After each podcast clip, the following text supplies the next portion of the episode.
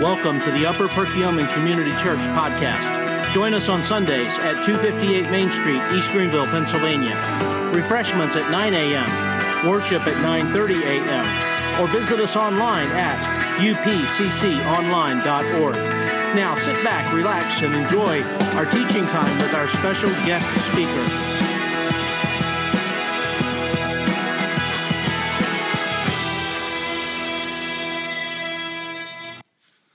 1 Samuel 12 is where we're at this morning. If you're turning in your Pew Bible, it's number 2, 298. Let's go to God in prayer. Heavenly Father, thank you for your word. The main thing, the only thing that your Holy Spirit takes in our lives is the word is spoken into it and changes us. As we approach it today, we need your Holy Spirit alive and at work. We all here struggle with sin. I know we all have something to learn today through the words that you spoke through Samuel to a nation that needed to hear those words. God, we need to hear these words today. I thank you for the work that you do. Thank you for your faithfulness to us. That in the midst of our sin, in the midst of our rebellion, you're still doing a work in our lives. You don't, you don't give up. You're patient. You're loving. Thank you for that. Thank you for Christian brothers and sisters that you bring into our lives to speak truth in love. I pray that we'd be receptive to those times. I pray be receptive as your word does that in our life and help us to learn today. For it's in Jesus' name we pray. Amen. Here they stand in 1 Samuel 12 with their fists raised against God. But unusually so, their fists are raised against God, but they have smiles on their faces. Smiles on their faces because they don't believe that they're doing anything wrong. As far back as they can remember, generation after generation, God has ruled their nation directly by communicating his word to them through the prophets and directly leading them through the judges, tenderly yet firmly guiding them along paths that led to places where true freedom is found, securely within a relationship with God. Distant relationship, but a real one nonetheless. They are the only nation in the history of the world that was ever ruled directly by God. It's called a what? A theocracy.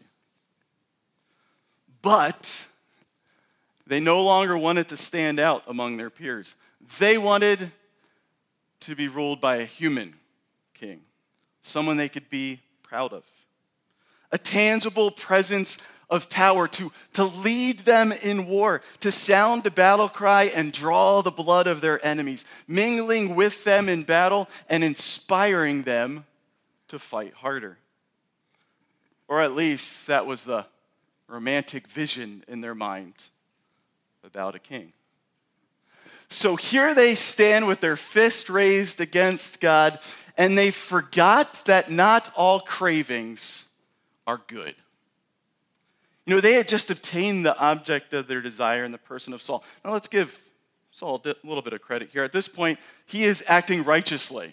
And for many decades, he will do God's will as a leader.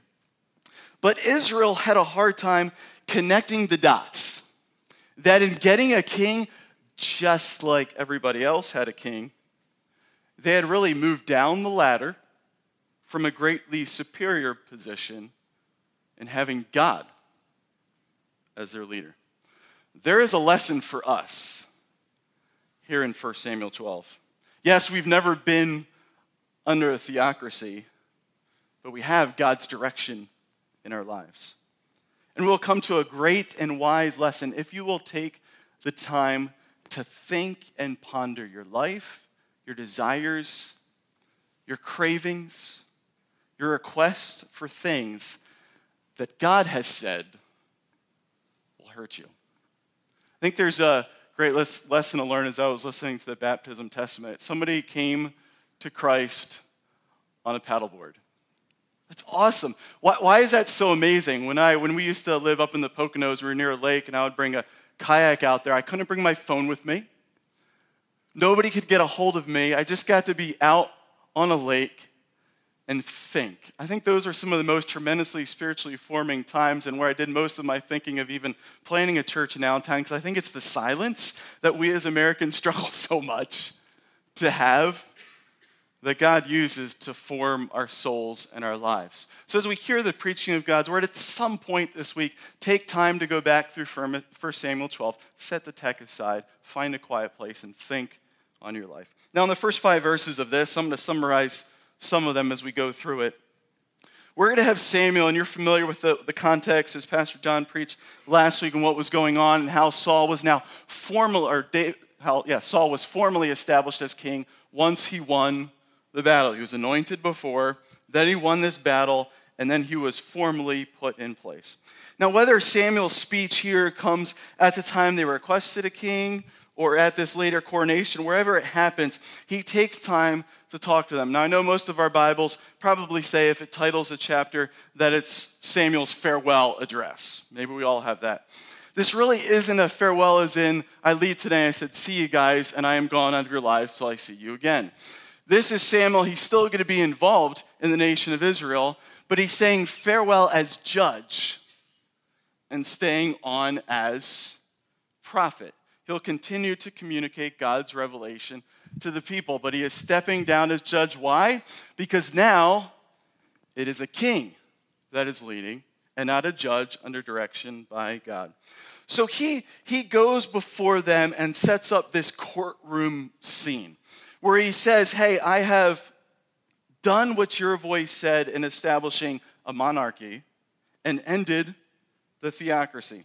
He says, Hey, now you have a king that walks before you. He is the one you are now following, not me.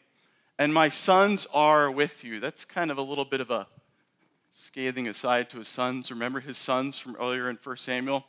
Those that were established as, as God's leaders as well, but used their position for personal gain and for treachery and for bribery in their judgment. Samuel continues on with a speech to them in, in verse 3 asking them if he has done anything wrong as God's judge over them. And they respond with, with no, you haven't. And God is witness to that. I think underlying all of this is an unspoken question in Samuel's mind as he goes through and establishes his righteousness, not his perfection, but his righteousness as judge that he consulted God in his judgment that God led him. I think the question that he's thinking in his mind is if I have obeyed God and done what was right before God and before you, why are you ready to move on from me as a leader? I mean, we think we know what the reasons were. Well, you're old and gray. Sorry, those of you that are old and gray in here. So maybe that's why they're saying, hey, it's just time for you to move on already. Let's get on to the next generation. They've said that, hey, your sons aren't following in your ways, so maybe they're nervous that these his corrupt boys will then take over. But I mean, haven't we seen judges in the past that were truly corrupt and old and died off as a judge? And somehow, God in his sovereign control does what? Appoints another judge. God has that. He's taken care of it. So ultimately, as God reminded Samuel, the nation of Israel was not unsatisfied with Samuel, was unsatisfied with, with God. So now he goes into an appeal. He's established his righteousness. Now, verse 6 picks up this appeal. And Samuel said to the people, The Lord is witness, who appointed Moses and Aaron and brought your fathers up out of the land of Egypt. Now, therefore, stand still. Take a moment. That I may plead with you before the Lord concerning all the righteous deeds of the Lord that he performed for you and for your fathers. Samuel starts off and he takes them to history class. Was that any of your favorite class in high school? Other history people, history majors. I was an English major. I like lit, I hated grammar. But history is engaging, it's thoughtful, and in second hour we'll talk about more about why he brings in this history lesson. But in this history lesson, what he's, what he's establishing is this look at what God has done for you throughout history and see God's faithfulness. So he takes him first to the Exodus. I mean, this is a story that you heard at two years old that your parents would tell you. It'd be the thing that was ingrained in your mind as you looked at the history of Israel. Here is what God did for us. We were in a land that was not our own, and they enslaved us, and God, through miracles, let us out. God showed himself faithful. Everybody knew that story in Israel. As soon as they could talk, they could share it with somebody else. God has been faithful to you. Then, verse 9, he talks about their fathers. Go to verse 9. But they forgot the Lord their God. They didn't forget the story. They forgot that they were to remain faithful to the God who is faithful. They were, their fathers were unfaithful. But their fathers did something in verse 10 and they cried out to the Lord. So after punishment comes in their life and natural consequences from no longer following God, they end up under the control of the Philistines, king of Moab, verse 10, and they cried out to the Lord and said, We have sinned because we have forsaken the Lord and have served the Baals and the Ashtaroth. But now deliver us out of the hand of our enemies that we may serve you. So these fathers of previous generations finally repent. And if you know the book of Judges, what happens? Again and again. But there's this cycle where they finally, after time, repent of their sin, turn to God, and then God does what? Verse 11. And the Lord sent Jerubbaal and Barak and Jephthah and Samuel and delivered you out of the hand of your enemies on every side, and you lived in safety. God faithfully provides for their deliverance and safety. In this case, through means of the judges. And Samuel reminds them that I'm not only a prophet, I am a judge. Now he takes this history lesson and he comes to the present in verse 12 with their choice. And when you saw that Nahash, the king of the Ammonites, came against you,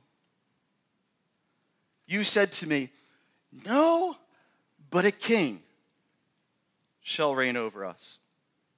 When the Lord your God was your king. He refers back to what we have recorded in 1 Samuel chapter 8. So they request this king. They give their reasons. You're old and gray. Your kids are evil. The other nations have a king. And remember in 1 Samuel 8 when they state that, hey, we need a better scenario for our lives and our nation than what God set up. Samuel doesn't immediately say, oh, okay. He takes a special, poignant moment, a formal moment, to let them know what it means to have a king. How this system that they want is inferior to a system that God has established. And here now, he reminds them of their response when he took the time to really think it through. This is more than just an aside and taking somebody out to breakfast to let them know about the evil that they are doing. This is a formal, all together, having a moment with somebody that you've set up and formally established, possibly with a mediator, saying, You are wrong and you need to change this and do what is right, or there will be consequences on your life. And they, instead of saying, okay, we get it, we repent, instead, they double down on their craving, they double down on their desire, and they stick their feet in like the kid in the grocery store or the toy store that really wants what he is, throws themselves on the ground, and kicks and screams until the embarrassed parent finally throws it in the cart. And that's what the nation of Israel does, and they got what they wanted. Now we come to verse 13, and this is historically the key verse in this whole passage. This, as we're going to talk about in, in the second hour, is the other bookend to Joshua 24. And here's what happens this is a huge transition in the life of Israel. Verse 13. And now, behold the king whom you have chosen, for whom you have asked. Behold, the Lord has set a king over you. You have now moved from the time of the judges that started right after Joshua 24, where God dictated direction, to the time of the kings. Now a man dictates direction and maybe follows God's revelation. Now, notice this now a curve comes in God's path. God had a path that they were taking. They've done evil. God, for his reasons, allows it to happen. We'll talk about that more later. And God throws the curve in the road as he goes along with them and gives them a king. But Samuel reminds them what they need to remember even now that they have a king. He reminds them of the covenant. He reminds them that it is their job to be faithful to their God. Verse 14 If you will fear the Lord and serve him and obey his voice and not rebel against the commandment of the Lord, and if both you and the king who reigns over you will follow the Lord your God, it will be well. But if you will not obey the face of the Lord, but rebel against the commandment of the Lord, then the hand of the Lord will be against you and your king. So here's Israel. If you're familiar with the Old Testament, if you're familiar with their relationship with God, they are in a covenant relationship with God. What does that mean? It means that their prosperity as a nation, their protection, their safety, their abundance was directly related to being faithful to God. God and his end of the covenant promised to be faithful to them, to make them his nation, just because of a complete and utter graceful choice, not because they deserved it. He makes them his nation to follow him and have a theocracy, the one navigating their lives that created them. And they, here in asking for another ruler, has acted in a break of that covenant. And God has every reason in the world to stand before them and judge them. We don't always like these passages in the Old Testament because we want God to be a loving, kind God all the time as we define it. Yet, if we were to go in a courtroom and have a defendant there and a prosecutor, and the prosecutor labels this defendant with all these things they've murdered people out of cold blood, they've killed people, they've done wrong, and stacks up these things, we're not going to stand before that judge and say, Come on, judge. Be loving and good. Let them off the hook. I mean, somebody does any inkling of wrong in this world and it goes public and people are at them. We want justice. We want righteousness. And God has been more faithful to Israel than any judge has been to any defendant in the world. God has every right to move on judgment on them. But instead, Samuel reiterates that God has chosen to give them their king. And now both them and their king should be faithful to God because if they become unfaithful, now they are an enemy of God because they no longer trust him. Now we look at this, this in depth reminder, and we think, okay, Samuel's taken them to their history, he's given them this appeal. Now they should get this, right? Samuel ends the speech like, okay, that was nice. Can we go home now? No repentance. They didn't learn from history. They didn't learn from the present. They're ready again to say, okay, that's cool, Samuel. Can we move on and go to lunch now? They should get this. They understand their history, but the history lesson doesn't work. I think there's a little bit of a side here for us. I mean, if we would look at our history and actually calculate all the times that even in our estimation, God has been faithful and good to us, they would far outweigh any moment where we struggle with doubt with God's faithfulness to us. I mean, look at our history. If we have if we have taken scripture where God says do this, the proverbs, other places in scripture where he says follow this path and it is the best path to follow. And we've seen that. We've walked it. We've seen God's faithfulness, God's goodness as we walk we know that then in the future, God will continue to do more of the same, but yet we often still do the detours and get off the exits and say, Well, I don't believe God's word. I'm going to do life my way. And then our life crumbles. We often forget to look at art history and the work of God.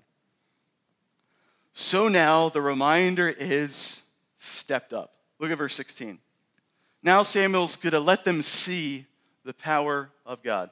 Now, therefore, stand still and see this great thing that the Lord will do before your eyes. Is it not wheat harvest today? I will call upon the Lord that he may send thunder and rain.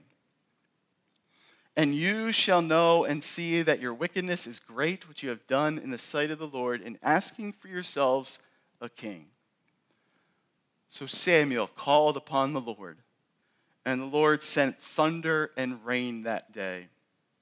And all the people greatly feared the Lord and Samuel. I mean, this is cool, isn't it? Like, I want to be there as a prophet. I want to be like, you guys aren't listening to what I'm telling you today. On your way home, you will be driving up 309, and a huge tree will fall right in your path. You will stop at that tree, and another tree will fall right behind you. And they will keep falling to the point where they'll surround your car. And then you'll know that you should have listened to what I told you. I mean, I want that in my arsenal. I want, as a pastor, as I talk to people, to walk around in my cool robe and say, I have spoken to you, won't listen. Now you'll know. Now you'll see the signs. That's what's going on. And you know what? When you have trees completely surrounding your cars, you're going to get out of your car and say, Okay, I get it, God. it's exactly like you said.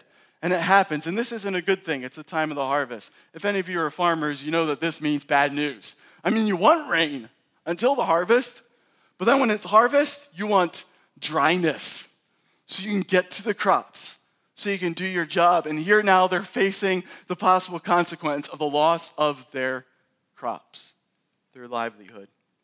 But they have the mark of the two by four on their face as Samuel swings it to get their attention, and they get it. Look at verse 19.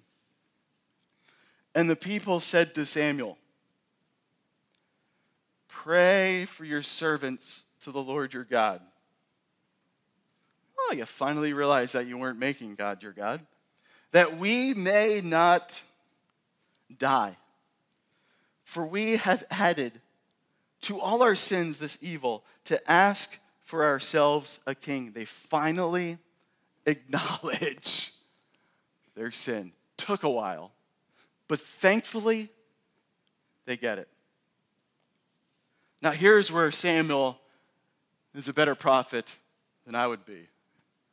I mean, if I was him, I'd be like, okay, well, you didn't listen to me. Now you got to do this and this and this and this and this because you didn't get it and I wasted all my time on you. Now you got to waste some time, do what I want you to do. Samuel doesn't do that. Samuel goes directly to God's grace.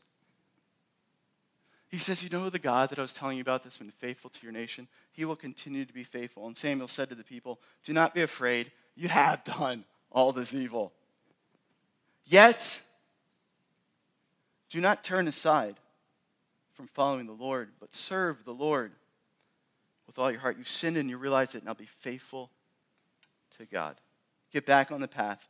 Verse 21, I think this is the main conceptual passage verse in this text. And do not turn aside after empty things that cannot profit or deliver, for they are empty. For the Lord will not forsake his people for his great name's sake, because it has pleased the Lord to make you a people for himself, a great testimony to the goodness of God, because it's in his name. Faithful is his name. Moreover, as for me, far be it from me that I should sin against the Lord by ceasing to pray for you. Not only will God be faithful to you, I'm going to continue to execute my role as prophet, no longer judge, but I'll be the prophet. I'll pray for you. I will instruct you in the good and the right way. Only fear the Lord and serve him faithfully with all your heart. For consider what great things he has done for you. But if you still do wickedly, you shall be swept away, both you and your king. He says, God, in his parting thought, God has done so much for you. Stay faithful to him, or your life will crumble, and that of your king. A lesson that sadly in the future, both their king and them we'll learn. So, what do we learn in this chapter? I mean, there's an obvious, isn't it? I mean, I said the word faithful so many times. This passage is obviously about faithfulness and Israel's covenant relationship with God. God provides for it and preserves them and leads them, but they continue under God's leadership to grow enamored with the world around them. They struggle with that, just like in this passage and countless times in their history and their future, because they want what the others have, even though they already had the best. We're different than them because we're under a new covenant, right? We don't have this identical reciprocal relationship. We're not under a theocracy. But as I go through this passage and look at the text and see the curve that God sent in with allowing the king, I know where this is going, don't you? This king will lead to the next king, the greatest king that Israel had ever seen, King David imperfect, but God's king in God's time. You know where the path continues to take after the curve? This imperfect King David. In his line comes the perfect king, the Messiah. He is the one that will rule and reign, no longer through a mediator, the judge but God Himself in our future, directing us in all His glory, with us perfectly following. I mean, that's cool. But in that, Samuel gives them a reminder for the present. You know, Jesus has come, but we don't have that future rule. Christ is ruling and reigning, but it's not complete because we haven't given, given new perfected bodies. And we are not with him in a new heaven and a new earth and a new Jerusalem. So Samuel, in their context, gives them verse 21 that we need as well. This is the diagnosis verse. Here's why they were seeking a king and why they would turn away from God. It's because they were pursuing that which was worthless, that which is empty. Put a treasure chest in your mind. Every person in our world is pursuing a treasure chest. But here's what's so sad for so many they put this incredible effort into going after the thing that they would believe will satisfy. They finally get to the treasure chest. I mean, they've worked for this. They've lied, cheated, and stole for this. I mean, they put countless energy into this thing that would finally satisfy over all things and they open the chest and it's empty. You know, we're called as humans to pursue work. Throughout Scripture, there's a call from God to, for men and women to be at work in this world. So, in here, it's not a discouragement of efforts, goals, and hard work. Rather, it is effort, goals, and hard work with the right treasure chest, with the right focus, allowing all your direction to be structured by God and His Word. And it is there that, as Samuel explains to the Israelites, and as we need explained to us today, it is there that safety is found. So this isn't farewell to Samuel the prophet, only Samuel the judge. So he would not lead the nation under direction from God, but he would continue to speak God's word to the people. But just like every king that Israel would have is imperfect, so is every prophet. But one day, as we looked ahead in that road, the king, the prophet would come into their lives and be perfect in leadership and revelation. He would be the standard of perfection that all the former kings, all the former prophets would be measured by. He is the treasure. A pursuit of Him does not leave you empty and unfulfilled, but with more joy and fulfillment than a thousand other treasures in a thousand other lifetimes could bring you.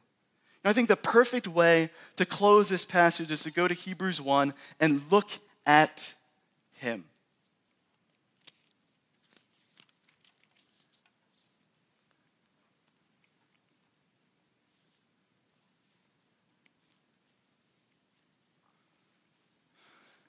This is the treasure that is contained here. This is the one that we should all be pursuing. When Jesus gives us instruction, when we look at his life, we change. He is the one that is treasured that is found in the chest, and look at him. We open up the treasure chest, and here's what it says about him. Long ago, at many times, and in many ways, God spoke to our fathers by the prophets. But in these last days, he has spoken to us by his Son, whom he appointed the heir of all things, through whom also he created the world. I love the aspect of, of creation. I mean, I, I'm not good with working with wood. I love being around carpenters that can take a hunk of wood and fashion it into something beautiful or useful. I mean, Jesus takes nothing